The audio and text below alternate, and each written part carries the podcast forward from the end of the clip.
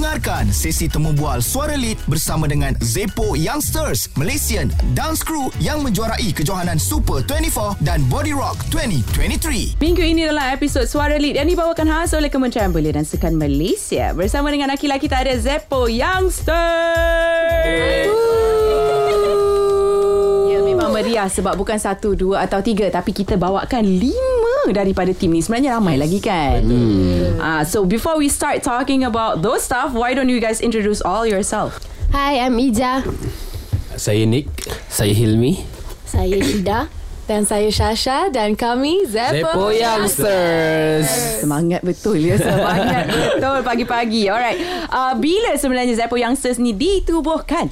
Zeppo Youngsters ni ditubuhkan pada tahun 2011. Okay. Starting daripada dua orang, mm-hmm. lepas tu empat orang, enam orang. Sekarang dah ada 13 orang untuk elite team. Uh, 30 untuk family and Okay. okay. 60 untuk community. Alright So apa sebenarnya maksud di sebalik Zeppo Youngsters? Nama Zeppo Youngsters ni kita orang reka sendiri create okay. perkataan yang baru okay. supaya orang semua dapat ingat dengan cepat. So bila perkataan baru so kita akan absorb benda tu dengan cepat. Mm-hmm. Uh, Zeppo ni kita orang punya spirit juga lah, spirit untuk lagi semangat buat mm. Untuk perform macam tu. Youngsters sebab time tu kita orang kecil lagi so kita orang nak kekal uh, muda sampai ke tua. Wow. Yes, yes I Youngsters mean in terms of spirit lah Okay, okay. Uh, Sebab kalau dari segi fizikal Susah tu dik Susah tu dik Jauh perjalanan dia Alright So uh, macam uh, Tadi you cakap kan Like for elite Korang ada berapa orang? 13. For family? Family 30. Community? 60. Alright So korang semua ni Individually Memang ada background yang berbeza lah Betul Betul So who we gonna start with first? we'll start with you Okay uh, I started dancing at the age of 3 Okay. Saya ikut abang saya menari B-boy dulu Memang literally from the street, uh, street tau Kita orang bentang tika warna hitam putih tu Menari B-boy dekat Okay. okay. jalan And then um, I follow my brother path uh, Di mana I started menari traditional dance Back in high school and also primary school mm-hmm. And then right now I'm continuing my bachelor in dance Majoring in performance in Aswara Nice And then we go with you All right. So I started dancing also at the age of three when Okay. my mom sent me to my first ballet class. Alright. Tapi masa tu ingat hobi je lah. Tapi lama-lama join com semua. And then after that dah buat ballet lama and then did Latin dance for a little bit tapi mm-hmm. susah sebab tak ada partner. Yeah. And then I uh, decided to join this street dance competition. It's a TV called Astro Battleground. Okay Alhamdulillah dah menang semua Lepas tu jumpalah Zeppo. Nice. And then join Zeppo Started becoming a mentor in Zeppo And then now I'm competing with them. Nice. so, Semua start daripada umur 3 tahun awak? Saya tua sikit lah. Ah, okay, okay. Saya Tak apa. um, Secara tak serius Dalam umur 14 tahun Tapi dalam serius Mula pada umur 16 tahun Okay Dalam 14 tahun tu Saya mula dengan Saya tak ada hal tuju sebenarnya Saya mencari macam Nak cuba tarian Tapi tak tahu Apa-apa Any platform ke apa So saya just try Malay traditional dance Ada satu group tu dulu And then Dah berapa tahun tu Saya pada tahun 2017 saya start jumpa Zeppo. Mm. Okay. And then until now lah saya still. And at the same time I'm a dance student juga Baswara. I'm Okay. taking bachelor in dance in performing. Wow I'm happy you found your community Yes. Right. Finally. Finally also you're talking I'm happy also Yes. Okay let me go with you Okay, for me, I started with uh, as a stunt actor first. Ah. Masa tu mula-mula.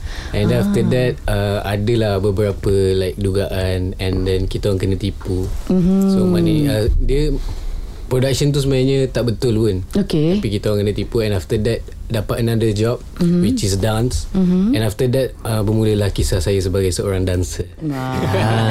Akhirnya ya Akhirnya dia cerita Juga dekat I Okay alright uh, San Diego Let's go Saya start menari umur 9 tahun mm-hmm. Ikut abang sampai sekarang ha, Tapi sekarang saya sambung belajar juga Tapi bukan dalam bidang menari. Okay. Saya ambil accounting. Tapi dalam masa yang sama Saya menari juga ah, Kira macam ulang alik macam tu. Wow Dancer with brains I like it I like Yes. it. Alright. So Itu background masing-masing ya Semua dah kongsi eh. Pandai ya korang. Off air. Tadi ada yang berdiri share. Bila dah on air Tak nak share pula.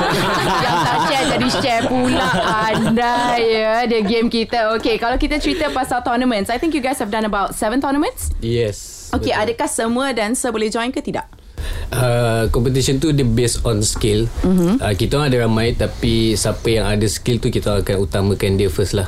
Okay. Sebab uh, requirement untuk satu piece tu kita perlukan contoh macam uh, handspring. Uh, mm-hmm. So siapa yang boleh buat handspring dia akan masuk first lah. Okay, tapi um, usually selalunya macam uh, competition ni macam tournament ni kan.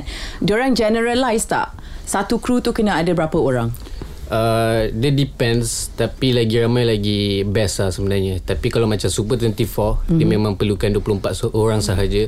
So kena ada 24 orang sahaja Tak boleh kurang Tak boleh lebih. Alright. Korang tolak markah Lebih tolak markah Untuk competition Super 34 tu Yelah dia dah cakap terang-terang kan Ikut juga tak tahu lah dah cakap apa, ya.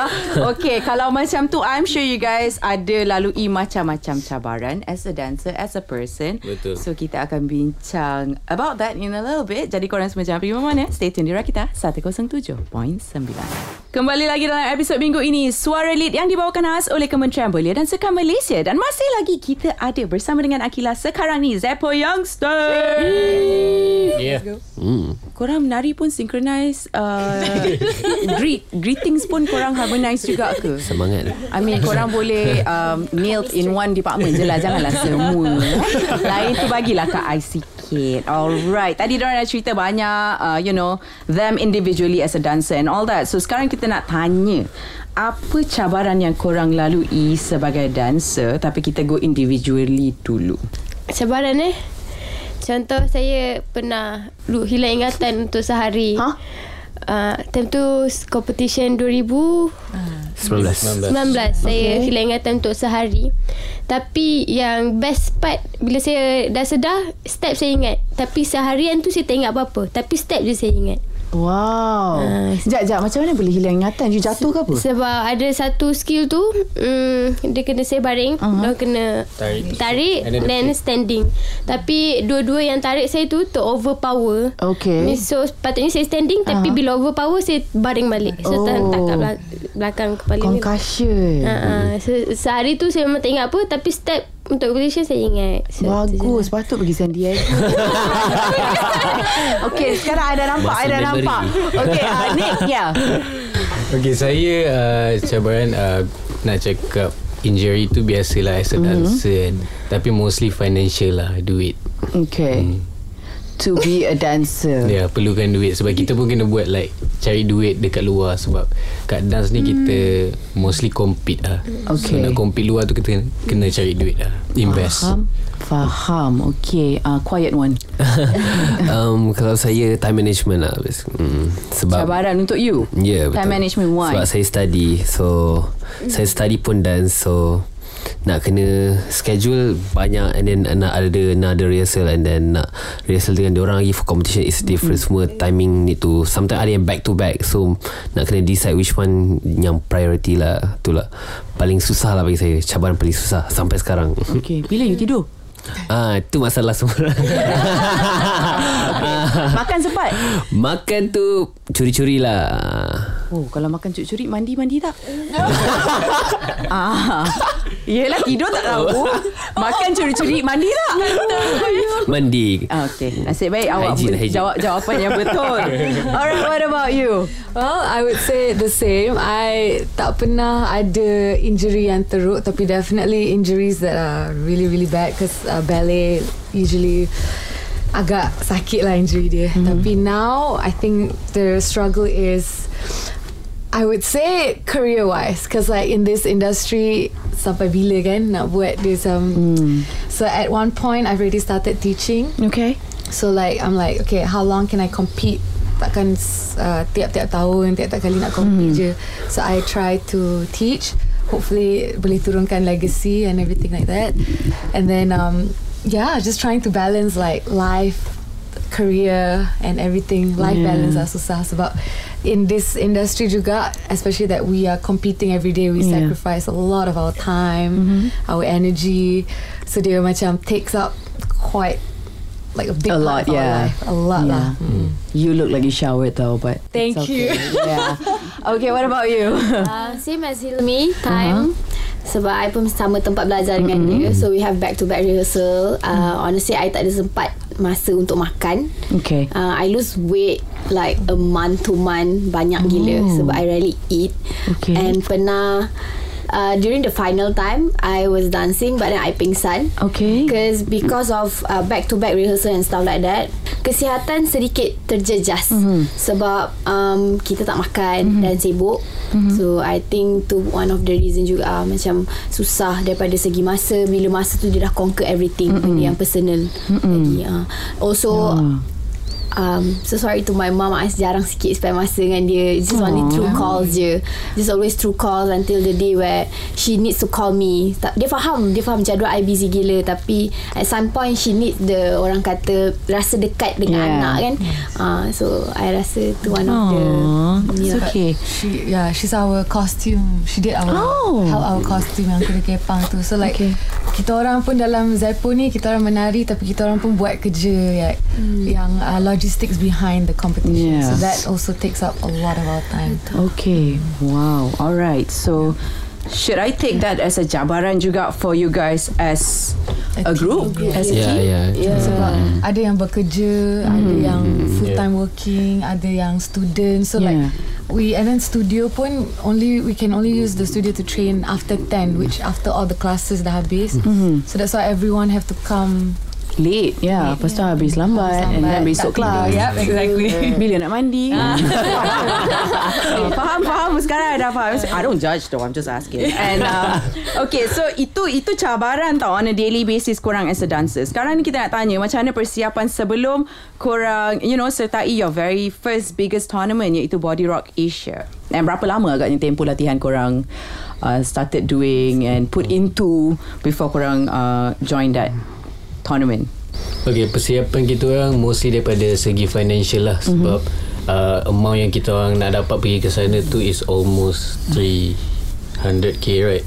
Hmm, yes. Uh, so kita orang kena dapatkan amount tu baru kita orang boleh decide untuk pergi ke San Diego. Okay So we decided to buat crowdfunding and mm-hmm. alhamdulillah we receive certain of money. Mm-hmm. And and alhamdulillah ada gak sponsor-sponsor yang yang bagi kita orang mm-hmm. uh, some amount of money. Uh, macam 3P shout out to 3P uh, My Creative Venture Jekyll uh, Tune Protect mm-hmm. yang sponsor kita orang. Alhamdulillah. And after that ada lagi cabaran uh, kita orang punya member seorang mm-hmm. dia Tak dapat pergi, Pergi. ke US last minute. Hmm. Because Sebab uh, dia punya Visa visa, tak tak tak lepas. lepas. Oh Dia lepas tapi pasport tu Tak sampai. ah, tak sampai kat kita orang. tak sempat lah I mean before you guys have to go lah so okay kita Dia orang seorang terpaksa ganti orang lain ah, untuk Which is uh, abang saya choreographer so kena ganti masuk tempat dia. so dia dah kena buat dua kerja sekarang Hmm. Betul. tapi rasanya dia, dia okay je kan. Ya okey je. Tapi kita orang kan dah biasa training satu group yang Yeah. member. Tapi bila masuk tak adalah orang baru kira macam ganti replace ganti orang tu tu. rasa macam nak lain dia macam The chemistry yeah, Chemistry. uh, yeah, formation faham boleh. sampai sana adalah dia punya dugaan macam ada seorang pingsan sebab cuaca. Hmm. Siapa yang tak tahan sejuk tu? Orang ke? dia kan Oh, bukan. Dehydrated, dehydrated. Mm-mm. Penat. Masuk hospital kat San Diego. Betul Dia pula. memilih sikit Kat Malaysia tak nak nak pensan Kat sana pensan Itu bukan memilih Itu pandai Itu pandai Banyak sangat tengok uh, Series-series hospital tu. Dia mungkin nak rasakan Feeling tu macam mana But eh, Is that person okay now? Yeah. Ya. Ya. Uh, okey sangat. Dehydrated eh Terlampau okey Terlampau okey Dia dah, dah dapat experience tu terus balik sini okey Alright Itu yang kita mahu Okay so kalau kita cerita pasal Singapore Super 24 uh, Macam mana perjalanan korang Dari awal sampai ke final because you know usually these competitions kan they've got rounds, right? So uh, mesti kat situ pun ada cabaran juga kan? Yes, correct. So Super 24, um, I think in general our preparation was was long because uh, we also had one month of training before we go. Tapi our director and choreographer, which is uh, Azim and Aus, diorang dah tahu target diorang. So kita orang it's uh, Super 24 is very unique sebab dia stage empat segi. Okay. And then the judges are standing like uh, sitting at four, Four corners. corners. Okay. So kita orang dah plan everything. So we had a game plan, and then um, alhamdulillah, like thanks to our sponsors juga mm-hmm. bawa kita orang ke sana. 12 crews compete and then they pick the highest two scores. Okay. Which was alhamdulillah kita orang dengan another team called TPM from Philippines. Okay. And then we had to fight lah to get the champion. And the rest is history, Yes. as we all know. Okay, untuk Body Rock Asia pun you guys took one month juga ke untuk tempoh latihan? Ya betul. Cukup ke sebulan je? InsyaAllah cukup. dia, dia sebulan tu tiap-tiap Pack malam. lah. Ha. Dah sebulan tapi kena pack. Macam start 10 habis 2 bagi macam tu. Jangan insyaAllah cukup Memang dah cukup Dah pergi dah balik dah pun Dah tahu dah pun Okay Kita ada last set of questions Kita nak tanya uh, Zeppo Youngsters In a bit Jadi korang jangan pergi mana Stay tune di Rakita 107.9 Kembali lagi dalam episod Suara Lead minggu ini Bersama dengan Akila dan juga Zeppo Youngsters Okay, kita dah tanya pasal Body Rock Asia. Sekarang kita nak tanya pasal Super 24, okay? Uh, which you guys are a champion recently, right? Alhamdulillah. Oh, humble betul ya. Wah, masa greeting kemain kau ya. Bila champion, alhamdulillah. okay, konsep yang dibawakan di Super 24 berunsurkan traditional which is uh, to be specific kuda kepang kan. Mm-hmm. So, mana korang dapat idea tu? Siapa choreographer? Siapa produce lagu? Dan juga costume designer. Alright, okay. So Super 24 Kuda Kepang. First of all, mm-hmm. uh, uh, shout out to our director sebab Okay. dia yang bring all of us together for mm-hmm. this. So that is Faris Azim. Okay. So he directed the whole competition. Apa-apa competition lah, even for Body Rock, he directed everything. Okay. So choreographer for Super 24 is Aus, mm-hmm. Nasty Aus. So dia uh, choreographer kita orang uh, for the whole piece. So he Okay. works uh, hand in hand dengan Faris to make this piece. Nice. And then from there, they um, ally, uh, apa ni, bekerja dengan our music producer, which is Shrizi Peasy. Okay. So he uh, makes the music for us, and then our costume head of costume is Shida right here. So dia buatkan kostum kita orang yang sebab Super 24 ni kalau boleh dia tak boleh bawa props. Okay. So but we really wanted to bring this uh, traditional kuda kepang. So we uh, needed to find a way to make it lekat dekat badan. oh. So because this piece is also is a fusion. Normally people will show the same thing lah, like macam hip hop. Okay, what's the difference? What's the other things that we can show? So basically, we just put some element which is like this kuda kepang element, like traditional. We just put some flavor into the hip hop. So yeah, it will become a new new thing like that other people they don't know. Even like the judges also like didn't know what is the kuda kepang. Okay. So yeah, this like we bring up. Somehow we bring up all the culture from Malaysia as well. Yeah. Like last year we bring up the silat. Yeah. Like this year we bring up kuda kepang. Yeah. Kuda kepang. So a little bit about kuda kepang. As we know, kuda kepang is a type of dance where it, dia bermulanya daripada segi ritual. Jadi dia selalunya ada kaitan dengan in trance, going to the other world, stuff like that. But in this piece of S24 yang kita orang buat rework with hip hop, um, the the concept was like we going to the war with the kuda to find something to achieve something. Like um, macam orang kata kita nampak star kan, kita nak achieve the star, which Okay. is we already achieved it, the goal. Yeah. So um in the in the process of this cerita kita orang gunakan element of uh, kuda kepang mm-hmm. tapi tak adalah guna yang ritual tu. Yeah, yeah, kita yeah. ambil konsep dia sahaja. Yeah. Uh, something like that. So for the costume side from my side uh, I try and find a way where how to buat kuda ni nampak uh, senang selesa untuk penari Yeah. gunakan. Uh, at the same time is very berguna atas pentas.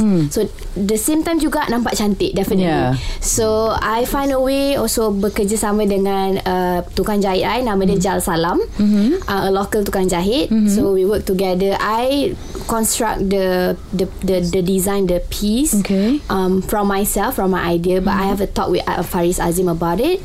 So he want like this. So I make it from jadi daripada bahan mentah mm-hmm. to the material on our body. Wow, bukan saja seorang dancer, fashion designer juga. Itu Ah, I dah nampak dah career path dia. Alright, alright. Sekarang I nak tanya apa perbezaan uh, koreografi masa Body Rock uh, Asia and also Super 24 sebab I know dua-dua mestilah uh, berlainan konsep kan. Takkanlah kita nak bawa konsep yang sama. My only question is kenapa tak bawa konsep Kuda Kepang ni ke San Diego instead of Singapore? Alright, so that one definitely is about choreographer lain. Okay. So for San Diego, the choreographer is um, Andrew and Azim. So diorang uh, created that work. That one pula, diorang ada prop yang besar. Okay. Which is a ladder. Diorang guna tangga. Okay. Uh, and then that one has a storyline, a very personal storyline to Zeppo. So it was constructed that way for that competition because that competition punya criteria is more for storytelling and Okay. showcasing.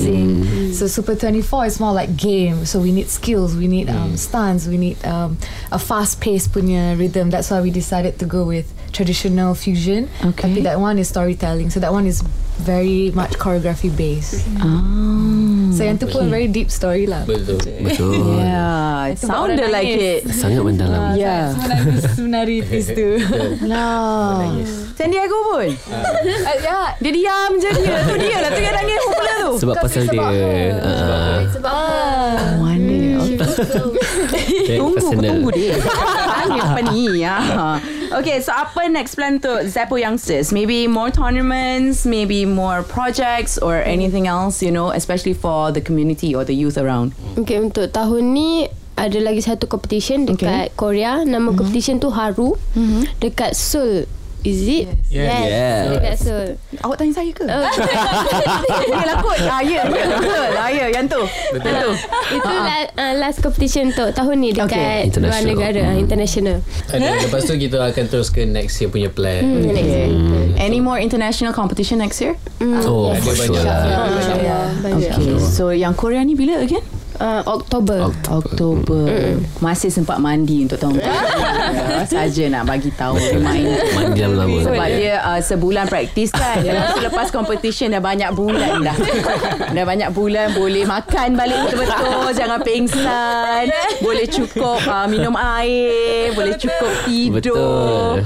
uh, Lepas tu 2024 manage balik. So I dah tahu nak belikan korang apa dah.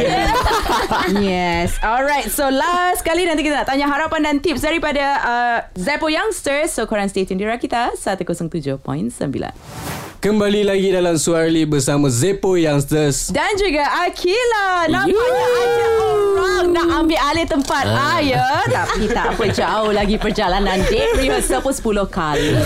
Okay sekarang kita nak tanya Zeppo Youngsters Apa harapan korang? And maybe nasihat lah Kepada anak-anak muda kat luar sana Yang nak Be successful Dalam apa saja bidang yang mereka ceburi Or even in life. Okay. Let's start with uh, Bigger I would say always follow your path. Mm-hmm. Follow je hati you rasa apa, mm-hmm. but never stop exploring the world. Never be comfortable inside your box. Okay. Try to keluar dari your own comfort zone and also try to tanya a lot of people apa yang you rasa you perlu tahu mm-hmm. di luar sana. Alright Ballerina Ballerina. okay, my advice would be dance now is is becoming a sport Okay. and you can make a career out of it. So for those yang nak uh, jadi penari ke apa, it's it takes a lot of hard work. No matter what you choose in life, nak Yeah. jadi penari ke pelakon ke apa, just never give up. I know it's it's cliche, tapi benda tu memang um, patutlah dia never give up. Always we will have uh, our ups and downs. Negativity tu memang ada, tapi try your best to always find and surround yourself with positive people like Zeppo Youngster. Yeah. Yes. and always keep going and keep fighting and keep moving forward. Alright. Quiet one. um, Kalau saya Ya, nak, nak berpuisi ke apa ni? Eh tak okay. um, Jangan pernah stop lah uh, Once dah start Jangan pernah stop Always Buat betul-betul On apa yang korang dah buat mm. Okay. Itu je. Itu je Uh, San Diego.